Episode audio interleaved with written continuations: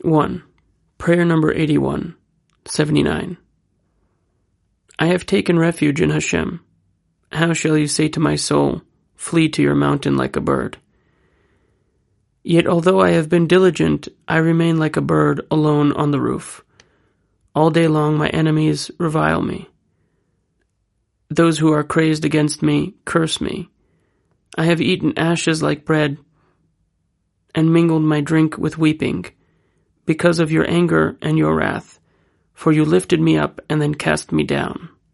I wander throughout the world without rest or quiet, in the midst of a storm that grows ever wilder. I am tossed about and torn asunder, more so than a ship driven off course in the heart of the sea. Because I tasted the bitter fruit of the tree of knowledge, good and evil have mingled together within me until I have no peace and quiet. Sometimes a little bit of goodness is aroused in me. Then I experience a thought of repentance, and I decide to follow the ways of Hashem, the ways of the Holy Torah, and I yearn for complete repentance. But in the midst of that, my fiery lusts are aroused until I stray. And so I rise and descend, descend and rise, and I cannot gain equanimity. Woe to me because of my evil inclination. Woe to me before my Maker.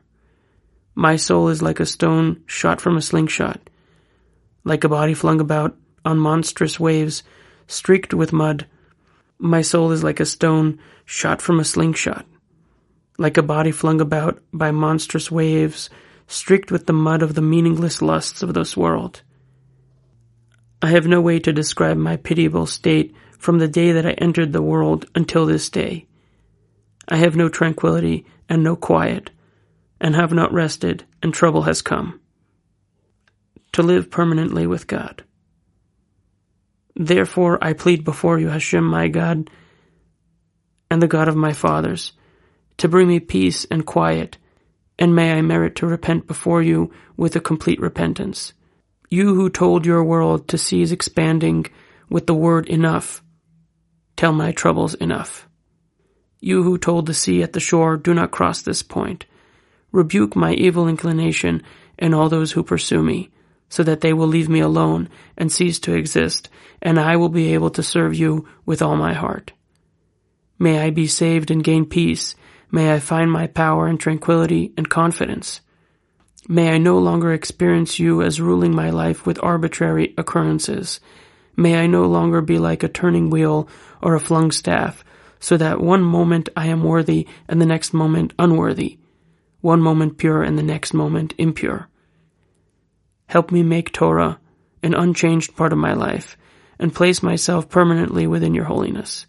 May I repent completely and serve you always, day and night, with all my heart and soul, with both my good and evil inclinations.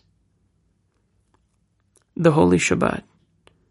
Raise me quickly from impurity to purity, from the mundane to the holiness, from the six days of the week to the Holy Shabbat.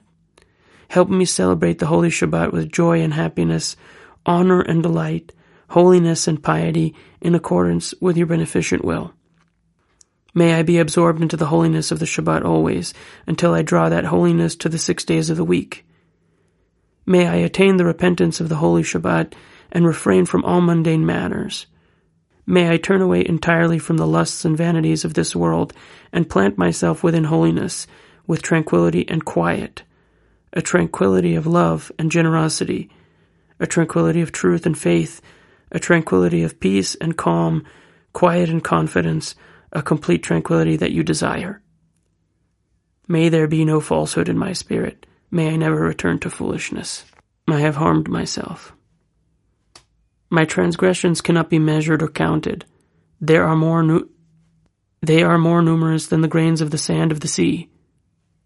There are no words to describe the multitude and intensity of my terrible sins against you. Woe to me because I have transgressed. Woe what I have done. How could it be that I did not have pity on my precious spirit? How could it be that I was crueler to my spirit than murderers and sadists? If all the murderers, thieves, and sadists of the world would gather against me, they would not be able to do to me in a thousand years what I did to myself in a single sin. And I committed so many, so many that they are too numerous for me to count. Woe is me. Who will make my head water and my eye a source of tears? I will weep day and night over my profanations. I have abused my holiness and torn apart my spirit in my anger. I oppressed my soul with bitter and hard afflictions. I come before you filled with my sin, and you are filled with compassion. I am filled with confusion, evil thoughts, and a twisted heart, and you are filled with goodness, decency, truth, kindness, compassion, life, and peace.